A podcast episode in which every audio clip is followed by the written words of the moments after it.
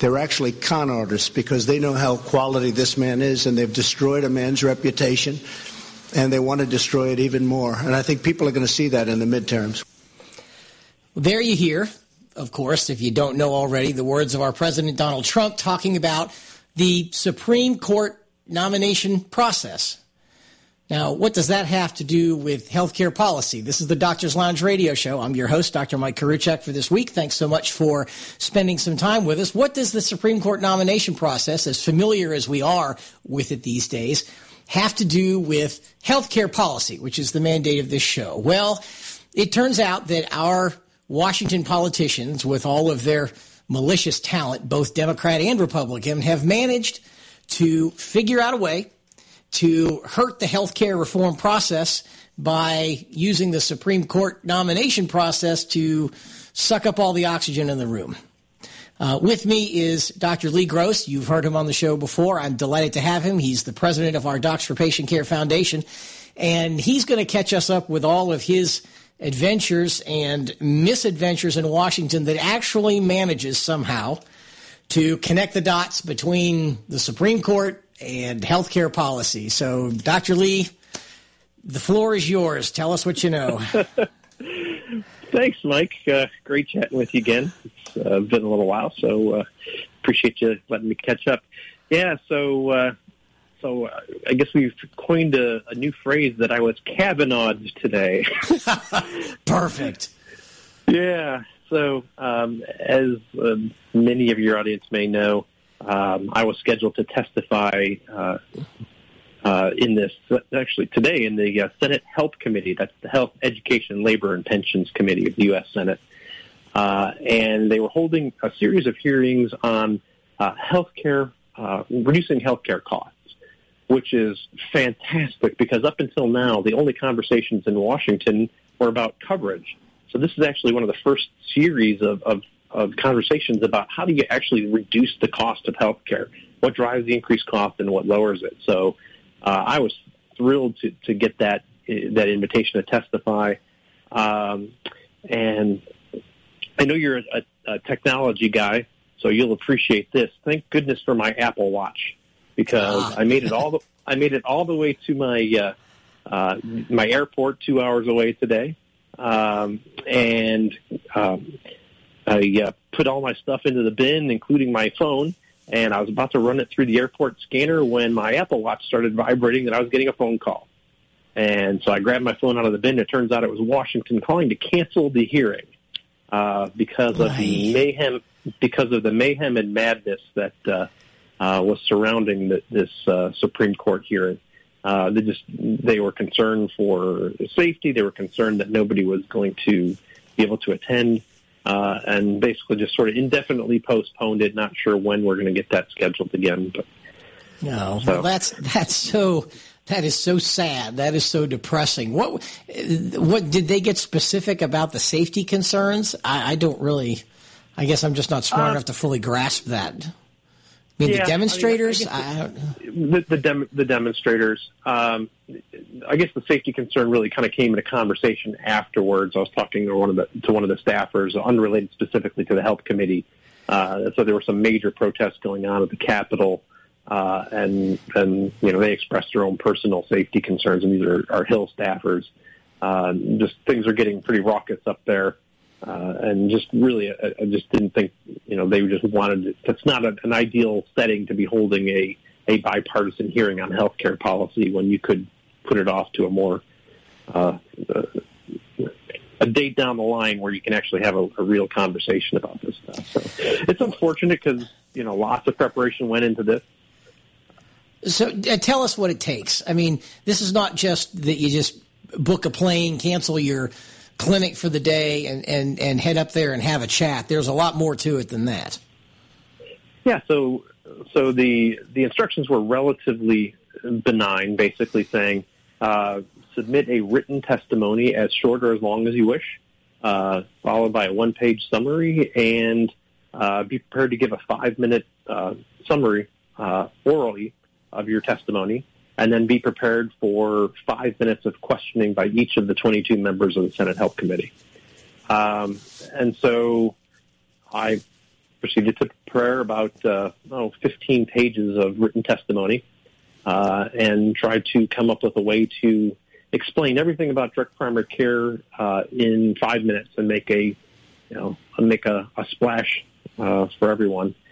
And then, you know, essentially what you're doing is you're preparing for uh, questions from a panel of people, many of whom uh, intend to be running for president, uh, many whom are trying to make a uh, a statement on healthcare policy, and essentially you're preparing for uh, what the Republicans probably want to be the closing argument on healthcare prior to midterms, and the and the Democrats basically saying, you know, using this as an example to say why Republicans should no longer uh, control uh, control the conversation on healthcare policy.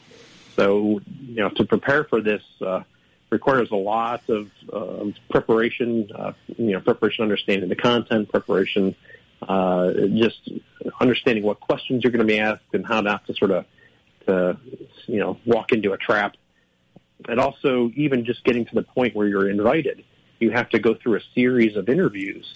Uh, initially, just an interview for the person that that sort of found you, uh, and then you have to to go through a, a Republican uh, uh, interview, and then you have to go through the Democrat interview. And if everybody feels like you're a, uh, an acceptable witness, then then the formal invitation comes, and that's when the real preparation starts. So uh, this process played out, you know, over the course of probably two months uh, to prepare to, to, prepare for you know this one hearing. Well, and, and, and uh, countless hours of prep. I mean, it was more than just writing your testimony. I'm sure you had to prepare for all possible questions, prepare your five minute summary. I mean, it's not one of these things that you can ad lib very much. I imagine.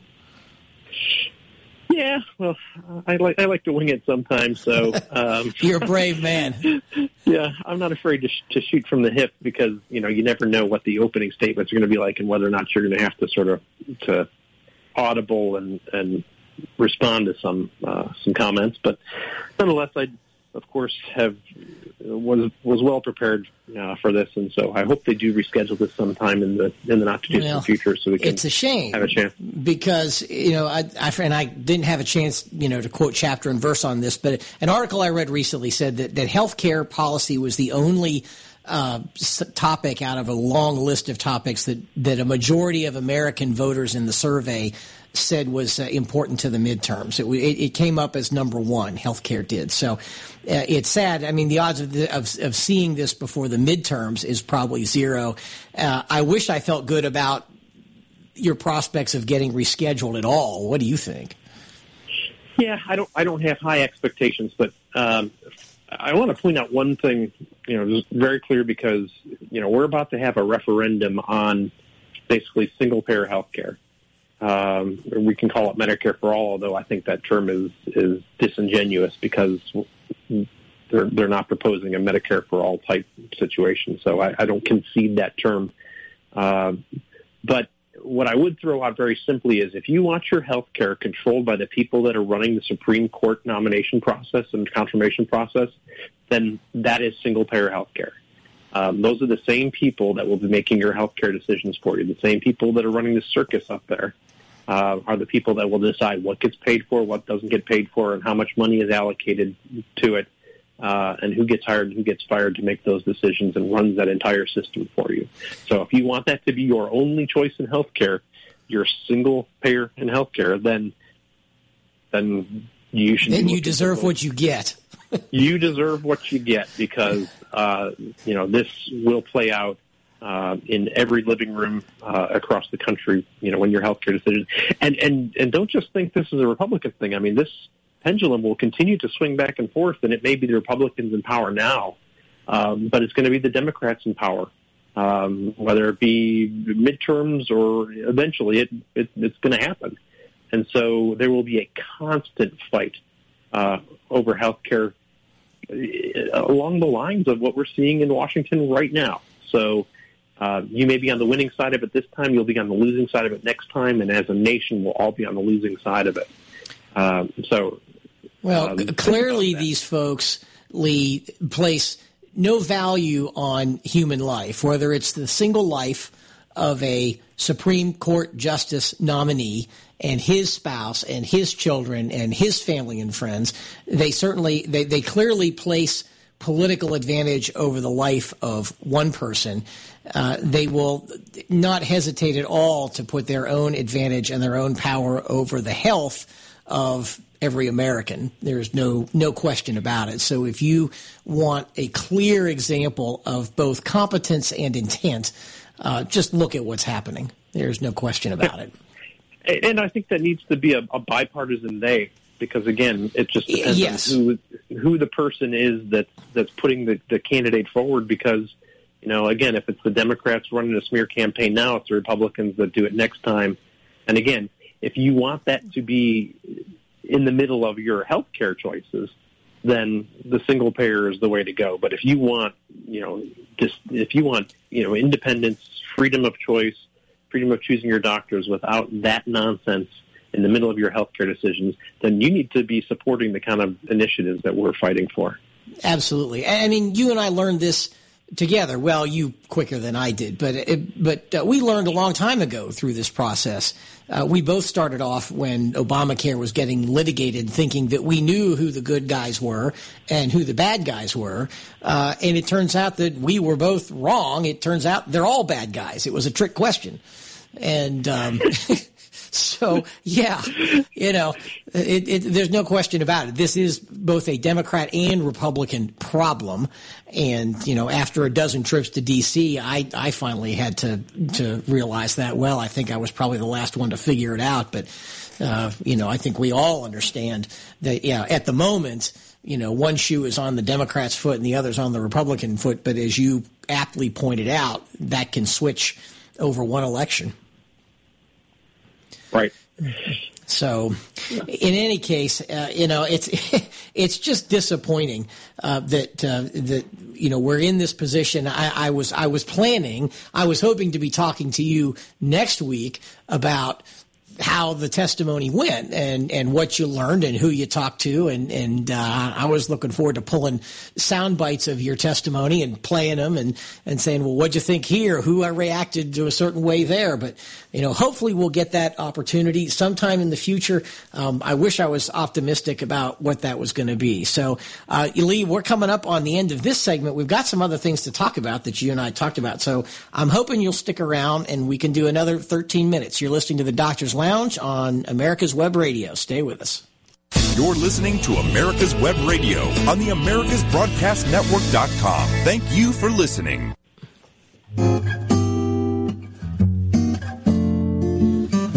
Welcome back to the Doctor's Lounge. Koriwchak, your host this week, with special guest Dr. Lee Gross, the president of the Docs for Patient Care Foundation. So last segment was all about sort of depressing stuff. You were supposed to have been in Washington by now and were supposed to have already testified by now uh, in front of Congress to talk about direct primary care and ways to save money. Instead, we spent the last segment talking about why that didn't happen. Uh, but let's talk about some brighter stuff because you have made some successful trips to Washington to the White House and met with some people and learned some things and taught them some things. So why don't you share that with us and make us all feel a little bit better? Yeah, so uh, good chatting with you again. So, uh, yeah, last week I actually had my fourth visit to the White House uh, in this current administration. Um, and this one was a little bit different. So the first three visits to the White House basically were at my sort of begging, pleading, asking, uh, pulling strings, and seeing however I could possibly get to to have these meetings. This was the first time that actually the invitation came directly from the White House uh, without uh, any prior prodding on my part. They reached out to us and said, uh, "Hey, you know, we're holding a uh, a meeting. We'd like you to to come to Washington. Uh, we'd like to attend, and we'd like your feedback on on things." So uh, that was actually, a, I think, a, a big moment for for our organization to actually have, you know, again the the the executive branch reaching out to us and saying we, you know, we think it's worthy to have your opinion on this matter. Uh, so as you as you probably are aware, back in last October, the president issued an executive order uh, on health care, and it was basically sort of the, the choice and competition uh, executive order. He's, he was looking for ways to to uh, jiggled the healthcare system in any way he could um, without, you know, having to involve the legislature and changing laws, since clearly at that point Obamacare was not going to be repealed. Uh, and he said, you know, what can we do without passing legislation? And so he issued a few uh, a, a, few directives. One was the uh, uh, association health plan rules, uh, allowing the expansion of association health plans, which you and I have talked about before. The short-term limited duration insurance uh, expansion, which we've also talked about, expanding the access to short-term medical plans, uh, which are basically just low-cost, uh, uh, very affordable major medical plans. Uh, the association health plan basically allows uh, people in a similar industry that may be small businesses to pool together and act as a large business to buy group health plans, uh, even groups across state lines. So it just increases buying power to, to increase affordability and access to health care. The two other parts of that executive order that still have not happened yet is there was a, uh, an expectation of a release of uh, the HRA rules, which are the health reimbursement accounts, which allow an employer to make a contribution to an employee's health care purchases. Uh, and the uh, that would be tax free for the employer and tax free for the employee. So it's technically not counted as wages to the employee. Sort of a win win on both sides of that equation. Uh, so those that new rule on HRAs is expected to be announced or released any time now, any any day of the week. They're you know the cake is is almost baked and they're ready to to start decorating that.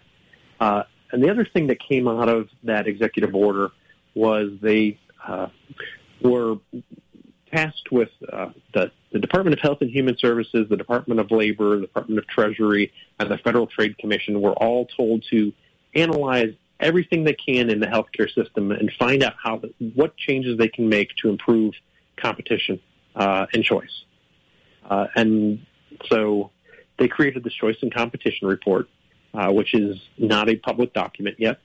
Um, but again, that is, is sort of in the final stages. And so what they did was invite uh, key stakeholders in healthcare, and healthcare policy, uh, to the White House to just to sort of preview the report, kind of question what's in it, and sort of guide the final stages of that report. And that was where our invitation came from. So we kind of got an, a sense of where the White House is going with this. Uh, and we're able to sort of help them sort of put the finishing touches on it, sort of give them some cautions uh, as to you know where they might you know make some mistakes and and and uh, it was a very interesting process. So we appreciated you know hearing from all the the uh, the organizations that I mentioned. They were all represented and had rep, uh, spoke about the process so I got to put in some plugs about uh, direct primary care and, and uh, making sure that the direct primary care interests were represented in those in those reports. Uh, and I think people, when they do actually see the HRA rule, uh, uh, I think that they're going to get it mostly right. And the good news is there's going to be a comment period that they're going to be able to, uh, you know, see where they got it wrong and hopefully fix the areas where they got wrong and make them right. And I think when they go, when they actually see this this choice and competition report, they're going to love it. Uh, they're going to love everything in there because I, I just don't think they left many stones unturned. Uh, from what I'm from what I'm hearing and what they described, I mean, they really have uh, addressed every major issue and, my, and, even minor issue that might improve choice and competition. Uh, but again, this is just sort of an inventory of what is wrong uh, with the system it's not an action plan. It's not um, it's not actionable as it as as it stands. It's going to require uh, legislation. It's going to require more executive action. It's going to require new rule writing and regulations. Um, so, you know, if Republicans do lose, you know, this, the House and or or do lose control of the Senate, then essentially you could say take that document and shred it. Yeah. uh, but um, you know, if you like what's coming out in that document, then you know I think that that makes this election even you know uh, more important. Uh, again, we're not sort of advocating uh, for one party over another. I'm just saying if you like what's in that document, then um, then that's you know probably something you want to support going forward. So, who exactly creates the document, and who is the intended audience? Um, well, I think the intended audience is the American the American public. Okay, all right. I um, wasn't sure if this was supposed to go to policymakers in particular, or that there were people, particular entities who would formally receive this and comment on it, or or whether it just goes out with a press release and whoever wants to grab onto it can comment. You know, I'm just I'm I'm a little naive on this. I suspect the the listeners are too. So I was just asking dumb questions. Yeah, so I mean, I think this the, report itself is actually just an internal inventory for the executive branch to to you know see where they see the problems. You know, I, I guess you could sort of see it as a, a blueprint or a roadmap to you know where they want to go or what issues they want to tackle. Um, but it is a it'll be a public document that anybody can can see and review. Okay, well, we can probably you and I can probably talk about it on the air when it comes out, and that'll be some grist for the mill, I suppose. It would be. It sounds like something that's very interesting and coming out, I guess, very soon. Like you said, they're just decorating the icing on the cake, I guess. Yeah, that's the sense I got that you know this was going to be an imminent, you know, imminent uh, uh, release. So, uh, but it was nice to to again be able to sort of guide that, particularly as to how it impacts the uh, the direct primary care aspect of it. I uh, really wanted to put in the plug as far as the HRAs go, just because you know there are a lot of employers out there that want to use HRAs to pay for direct primary care memberships, and so we want to make sure that that rule uh, doesn't doesn't uh, necessarily hamper their ability to do that and actually expands their ability to to, to work with DPC practices. So I guess that whole thing is in front of the Senate, right? Is that still to to sort of switch topics slightly? But we talked about last time where that bill was going, and I guess it's still because the House passed it, or Yeah, so the, there's a difference between the HRA and the HSA. Uh, Yes. the HRA, uh, health reimbursement account, HSA, health savings account. Uh, HSA is a bill that was passed by the House and is sitting in the Senate waiting for anything to happen. Um, I think general consensus is nothing's probably going to happen on that bill before uh, the midterms. Um, but if it does start moving, it still obviously needs lots of work based upon our previous conversations. You know, there's still areas that we're trying to work with, with lawmakers to try to teach them uh, how to make that a better bill. So we'll keep reaching out to them and Well, we got about three minutes and 15 seconds left in the segment. So uh, let's pivot and talk about the uh, upcoming uh, Docs for Patient Care Foundation's direct primary care meeting, because that's coming up in what, six weeks, I guess? Something like that. Yeah. So uh, how's it going? No- November 1st to 3rd uh, in Orlando at the Rosen Center Hotel. Uh, this is going to be a record attendance for us. You know, we're looking at probably at least 350 attendees at this conference. Um, we are expanding the the uh, reach of this program, so we're actually having a, a series of lectures specifically geared towards specialty care. Uh, we have a lot of specialists that are trying to embrace this the movement and and you know I constantly get a question well how can specialists get involved in this? Well you know a lot of what the direct primary care or the DPC docs do is applicable to specialists but some stuff is not. So we wanted to definitely reach out you know expand that umbrella even further and let more people come in under the umbrella. Uh, so I think you'll enjoy those talks specifically geared towards specialists. Uh, again we have the tracks in the program for the people that are newbies at this are curious, or and then we also have tracks for people that have been in this for some time. There's plenty of room for for lots of people to learn more, even if you've been doing this as long as I've been doing it. Uh, we have fantastic national speakers, so we're going to have a day of just uh, very uh, uh, very exciting uh, speakers that you'll really really want to come and hear. So. Uh, if you don't have your tickets, go to the Docs for Patient Care Foundation website, D4, uh, D the number four PC Foundation.org, and look for the Direct Primary Care CME. We're going to be offering CME for this conference. Uh, the free tickets are gone, so uh, the tickets that are left are non-scholarship tickets. They are full-price tickets, but those are also going fast. So if you haven't got your tickets, get them soon. We Well. are going to sell out of this conference. Yes, no doubt we will. Both the the, the, the scholarship tickets are gone, and the, the even the regular price tickets. I, I agree with you are going to be gone very soon. I, I am particularly intrigued as a specialist myself um, to see what sort of models are out there because we've been in our ear, nose, and throat practice, we've been, you know, tinkering with the idea. And of course, there's a, a direct primary care company that we're working with that does primary care, and, and we're on their specialist board.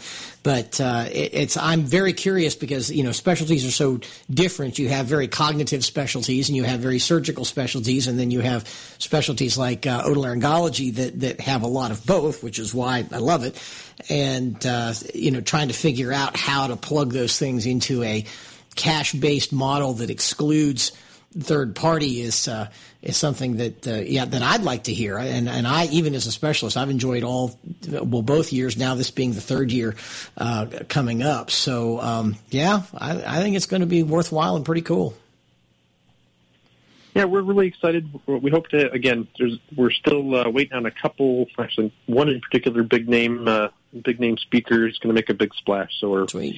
we're looking forward to All making right. that announcement uh, really soon. All right. Well, we've reached the end of the segment. Thanks very much. You've been listening to the Doctor's Lounge on America's Web Radio. Stay with us.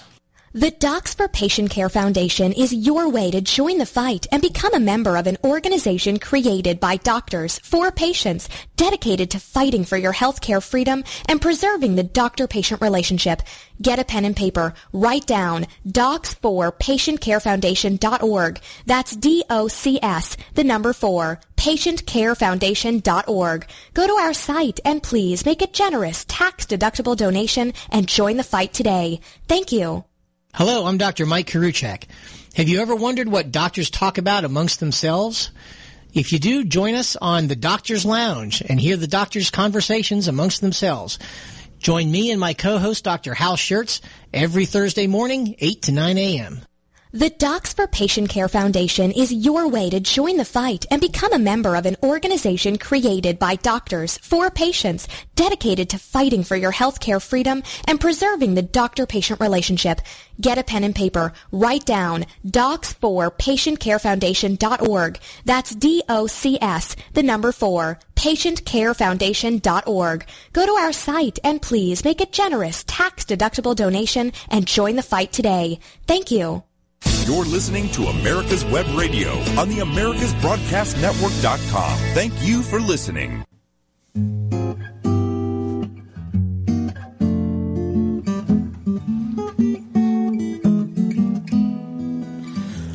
Welcome back to the Doctor's Lounge. I am Dr. Michael Koriwchak, MD here is your host today on the Doctor's Lounge on America's Web Radio. Thank you very much for joining us. As you know, if you are a regular listener, we alternate every week with the inimitable Dr. Hal Schertz. And together, supported by our sponsor, the Docs for Patient Care Foundation, we bring you the very best in healthcare Policy Chat Radio. What makes us different? I mean, we've been here over four years. We're happy to be here in our fifth year. Uh, and over that time, there's been lots of copycats that have emerged, other shows, other podcasts that uh, profess to address the same range of topics that uh, we do. So what makes us different besides having been here first? Well, the Docs for Patient Care Foundation is the only healthcare policy think tank uh, staffed almost exclusively by full-time practicing physicians. That means when we're not here in front of the microphone or we're not researching a topic on the late hours of the night or the weekend, or we are not uh, talking to folks in Washington that we know from the White House to Congress and all the way around, that we are taking care of patients all day, every day. Yesterday I saw 27. Today, after I finish this show, I'm going to the office. I will see another 27 patients in the office. So we have the entire spectrum covered. We have folks in Washington that we talk to that keep us informed. We study on our own and we take that book knowledge, that theoretical knowledge, and we apply it every day when we see our patients. And that gives us the ability to bring you wisdom, understanding, and insight that you are not going to find everywhere else. And in today's show, with the stuff we're talking about, because CMS has been very busy, um, Congress has been very busy with rules, regulations, and legislation that directly affects doctors and patients in some very profound ways. And, and so we're going to give you some insights on that, that, that unless you spend time all day, every day taking care of patients, having to code and bill for those visits, having to manage the finances of a practice as well as make sure your patients are well. Um, you're not going to understand that unless you do all that. And that's what we do. And that's what we intend to bring to you. So thanks very much for your time. We intend to make this uh, upcoming hour worthwhile. So let's get started because the segments are short, 13 minutes, and we have a lot of ground to cover. So The first thing we're going to get into is um, all of the rapidly moving chess pieces uh, that are happening in uh, in Congress and at CMS and, and in the White House that that are, are changing the landscape, or at least propose to change the landscape significantly with regard to healthcare and direct primary care, which, as you know, if you listen, is one of our major uh, talking points, perhaps the major talking point that uh, has emerged uh, over the four years that uh, we have been a foundation and, and, the four years that we have been doing the uh, Doctors Lounge radio show. So let's talk about uh, Congress first. And we talked about this last week when we interviewed our, our president, Dr. Lee Gross, who continues to be busier than than I can possibly imagine making all of this stuff work. Um, and uh, we're going to replay in the latter half of the show the interview that we had with Lee because uh, it is such an important thing for you to listen to and know and understand. If you've heard it once, it's worth hearing again uh, because of the sheer density of information. And if you haven't heard it before, but please, you've got to listen to the entire hour, even in pieces if you have to, uh, and understand the stuff that Lee had to say. But we're going to present sort of the sequel to, to Lee's interview first.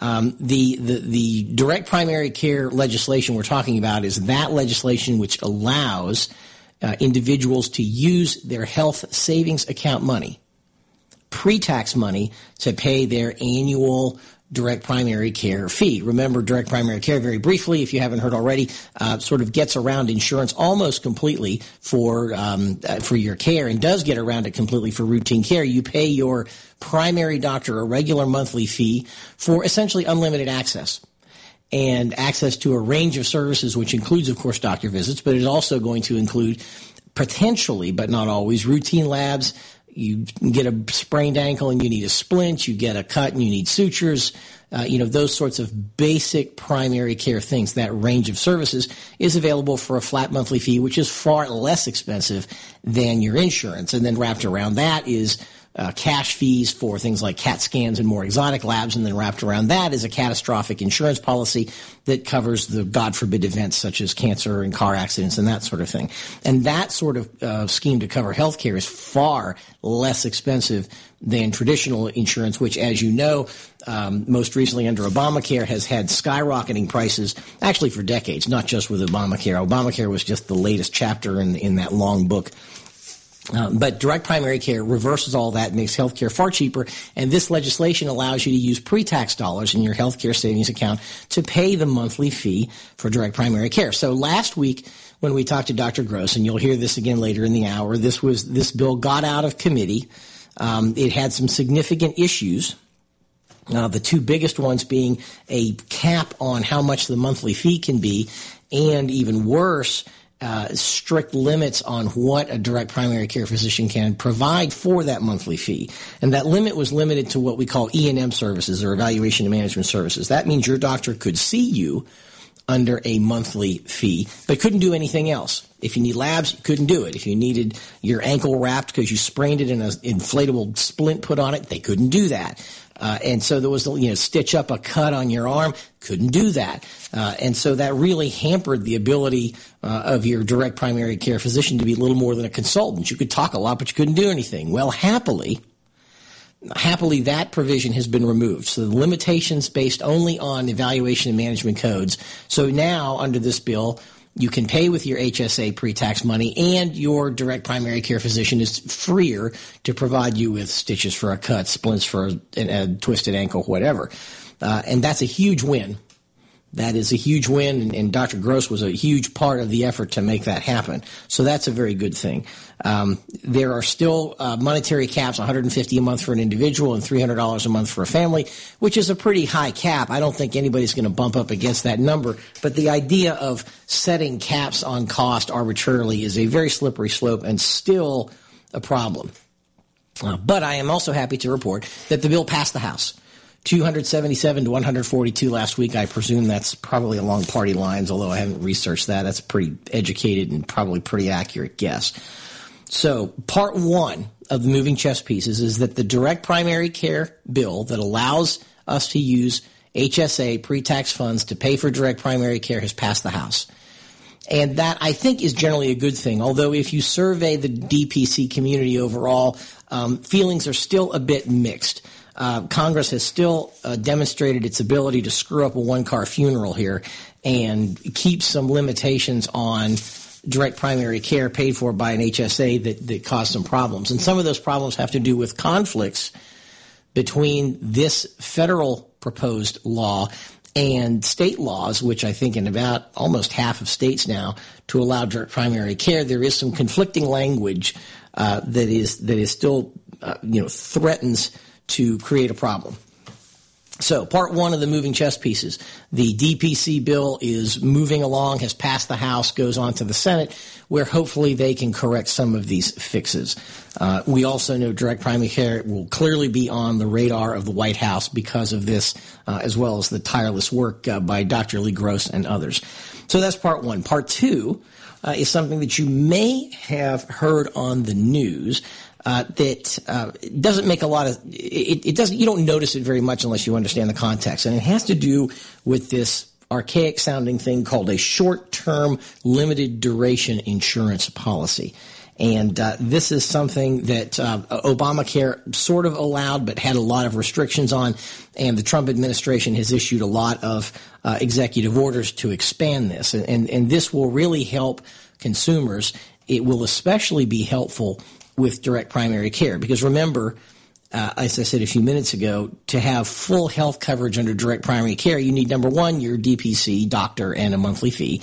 Number two, um, your DPC doctor has uh, already negotiated highly discounted cash prices for more exotic, unusual services, such as if you need a CAT scan of your sinuses or your abdomen, let's say, that that cash price has been pre-negotiated. So that's kind of the, the first layer around the core DPC. And then the second layer is this catastrophic only policy to cover the God forbid events like car accidents and cancer and that kind of thing. And uh, that's where these short term limited duration insurance policies come in because those are ideal uh, to to purchase a, a, a catastrophic policy. So you are now covered at all levels of care from the routine to the somewhat unusual to the highly unusual and potentially devastating. There is now a plan for any of those uh, situations. And the Trump administration has recently expanded um, the, the, the scope of short term limited duration insurance so that you can renew it um, up to three years, which is quite a long time, and, and things will change after three years. So, so three years is, is a reasonable number to work with. So um, those are the, the, the major legislative and regulatory chess pieces that are moving around in the short term. Um, in addition, um, we've got some things that CMS is doing um, in the, the, proposals for 2019, and uh, and some of these proposals are, are pretty radical. They're they're pretty impressive. Um, I've got to say, probably the biggest one are the proposed coding changes for physicians uh, proposed for 2019. Now, before I explain what the changes are, you sort of have to understand where things are currently. And if you're a doc, you understand this already, uh, so bear with me. If you're not a physician, you need the walkthrough here so that you understand the significance of what CMS is proposing for Medicare. So when your physician sees you, as a patient in the office, um, they bill insurance for that visit, of course. Um, that billing uh, is expressed as a code. It's called a CPT code, and uh, it's a it, for for doctor visits, just the visit, not any other service. Um, there's basically two types of uh, coding schemes. There is the scheme for if you're a brand new patient to that physician or that practice. Uh, and within that scheme, there's level one through five. So level one is a super easy visit you know, you had a, you know, you had wax in your ears or something really easy, or you had a, you know, scrape or something, uh, and then those move on up to highly complex things. You know, you're a hypertensive diabetic with heart disease and a new diagnosis of cancer. That would be a level five. So level one is really easy, two, three, four in the middle, and level five. and they have those one to five scales for new patients and established patients. And as you might guess, payment for the established patients is less than pay- payment for the new patients because you know the new patient already. You don't have to start a database from scratch. The staff doesn't have to work as hard to get them in the system. And so, understandably, new or follow up patients pay less than new patients. Now, under the current scheme, and I have to look these numbers up. I wrote them down, so pardon the paper rattling here. Um, there is a range of services that uh, that run again from one to five with escalating uh, amounts of uh, of amounts. So, for example, for a new patient, the the current values range from forty five dollars for an easy level one visit up to two hundred and eleven dollars for a highly complicated visit. So, we've already reached the end of the segment. We'll pick it up in segment two. Uh, you're listening to the Doctor's Lounge on America's Web Radio. Stay with us. Hello, I'm Dr. Mike Koriwchak. Have you ever wondered what doctors talk about amongst themselves? If you do, join us on the Doctor's Lounge and hear the doctors' conversations amongst themselves. Join me and my co-host, Dr. Hal Scherz, every Thursday morning, 8 to 9 a.m. The Docs for Patient Care Foundation is your way to join the fight and become a member of an organization created by doctors for patients dedicated to fighting for your healthcare freedom and preserving the doctor-patient relationship. Get a pen and paper. Write down www.docsforpatientcarefoundation.org. That's www.docsforpatientcarefoundation.org. Go to our site and please make a generous tax-deductible donation and join the fight today. Thank you. You're listening to America's Web Radio on the AmericasBroadcastNetwork.com. Thank you for listening. The Docs for Patient Care Foundation is your way to join the fight and become a member of an organization created by doctors for patients dedicated to fighting for your healthcare freedom and preserving the doctor-patient relationship. Get a pen and paper. Write down docs4patientcarefoundation.org. That's D-O-C-S, the number four, patientcarefoundation.org. Go to our site and please make a generous tax-deductible donation and join the fight today. Thank you.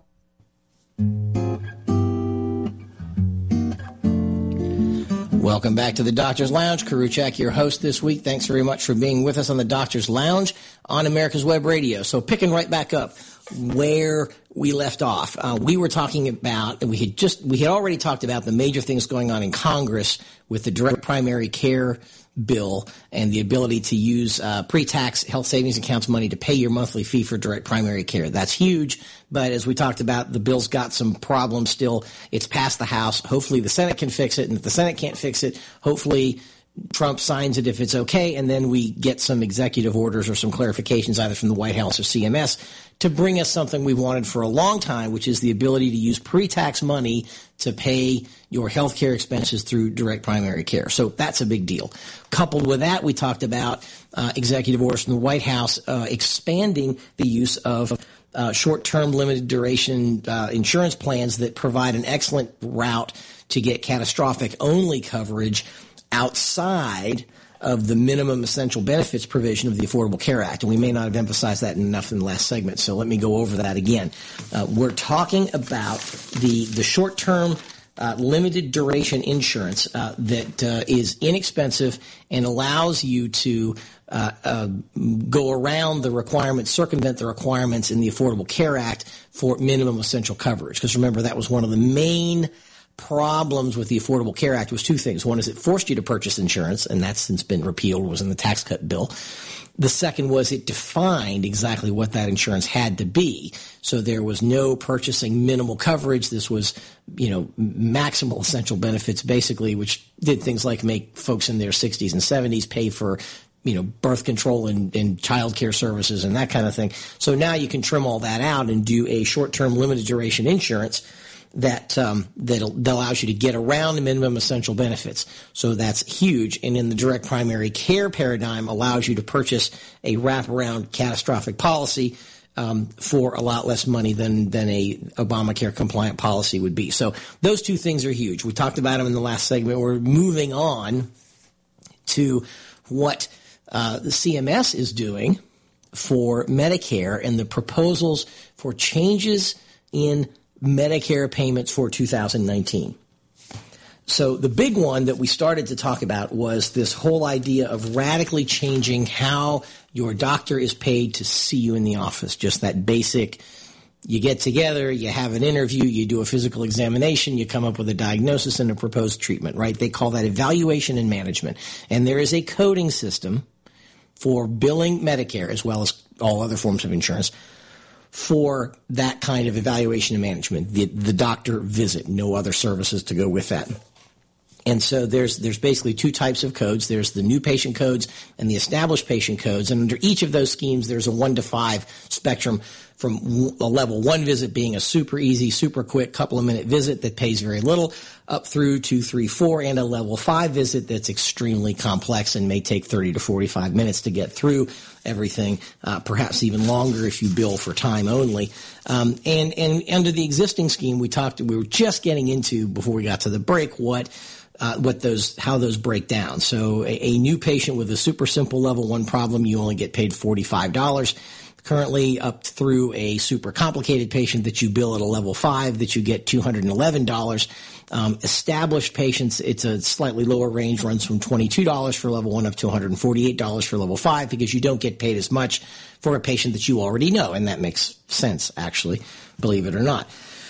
What Medicare is proposing, what CMS is proposing is that you take level two through level five and bundle it into one number.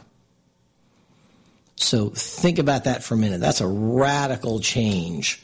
So now instead of five levels of payment, there are only two levels of payment. There's level one, which is super easy, and then there's two through five that all get bundled up into roughly the same number.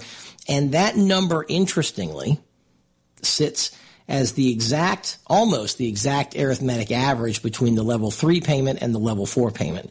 So basically they're saying that anything between level two and level five, you're going to get paid at roughly a level three and a half.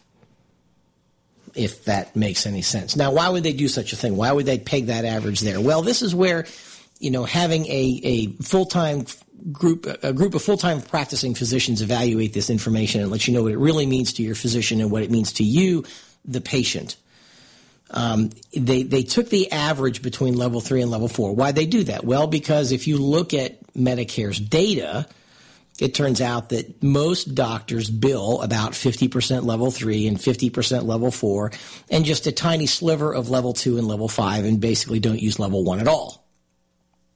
Which is probably why level one is split off from this merger and stays by itself.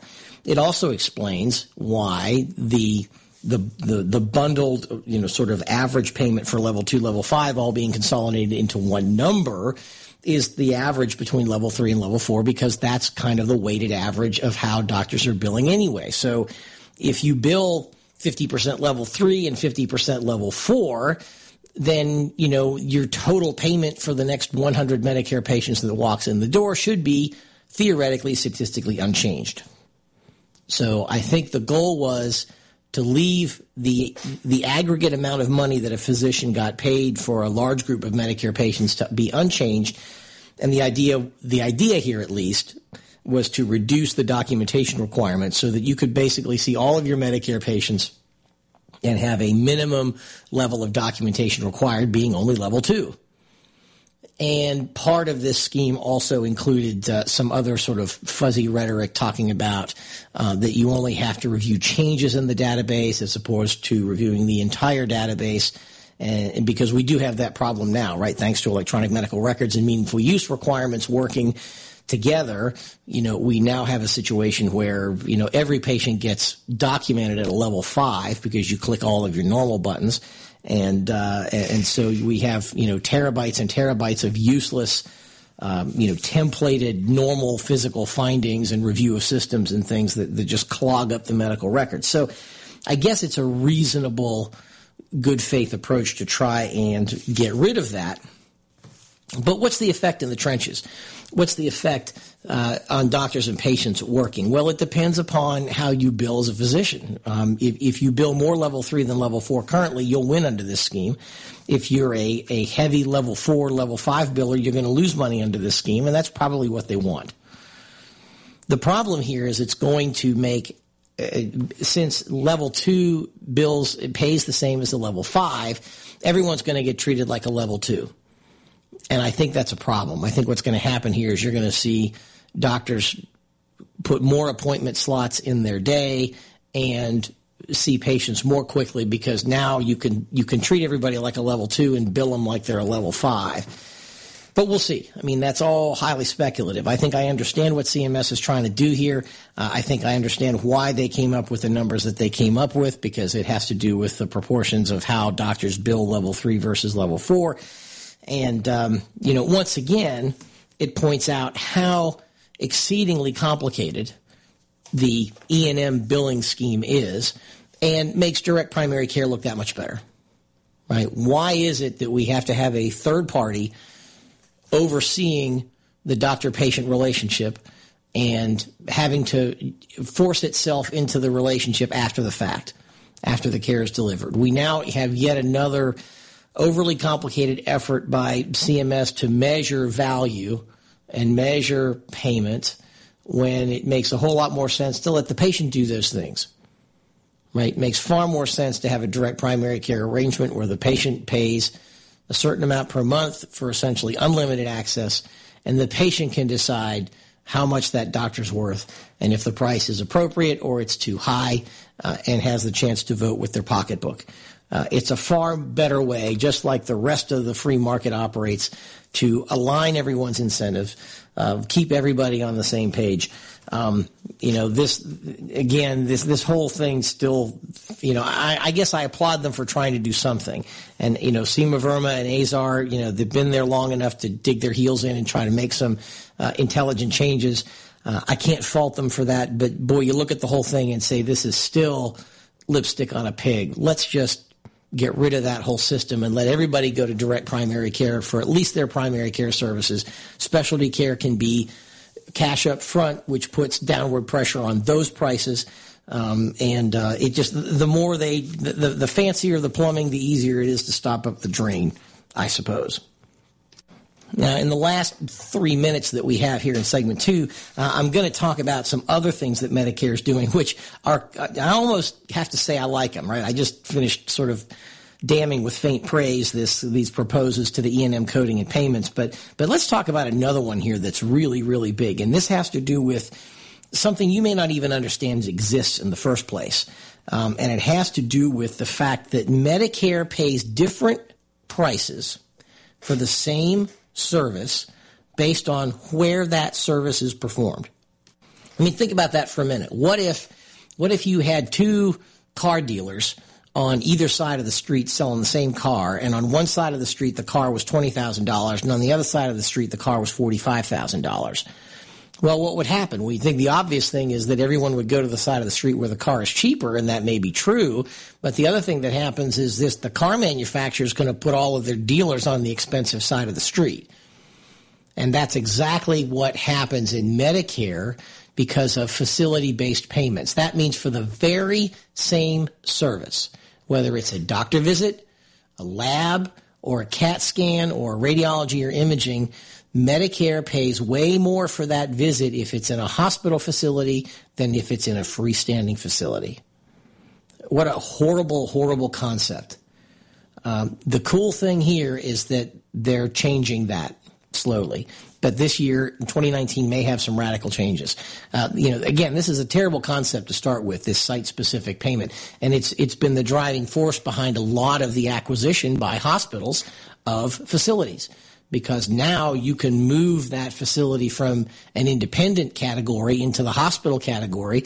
And so the same bricks and mortar can suddenly charge three times as much to Medicare and get that money just because of who owns it.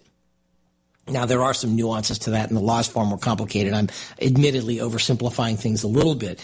But what Medicare is now proposing for clinic visits, at least to start, for clinic visits to pay the same amount of money, right? Right now, for your average clinic visit, if you if you get that visit in a doctor's office, the average payment is forty six dollars. Um, in in a hospital facility, it's one hundred and sixteen dollars like two and a half times as much. Well, now the proposal is to bring that number down to the same $46 regardless of where you get that. So now this is huge. And as you can imagine, you know, the American Hospital Association and some similar associations have come out violently against this, vehemently against this, uh, saying that it's going to cut off access for the sickest patients. It's going to do a lot of bad things. Uh, and, you know, again, it's it's they're they're protecting their own pockets, but it's huge. Um, we are at the end of the uh, segment. You're listening to the Doctor's Lounge on America's Web Radio. Stay with us. The Docs for Patient Care Foundation is your way to join the fight and become a member of an organization created by doctors for patients dedicated to fighting for your healthcare freedom and preserving the doctor-patient relationship. Get a pen and paper. Write down docs4patientcarefoundation.org. That's D-O-C-S, the number four, patientcarefoundation.org. Go to our site and please make a generous tax-deductible donation and join the fight today. Thank you.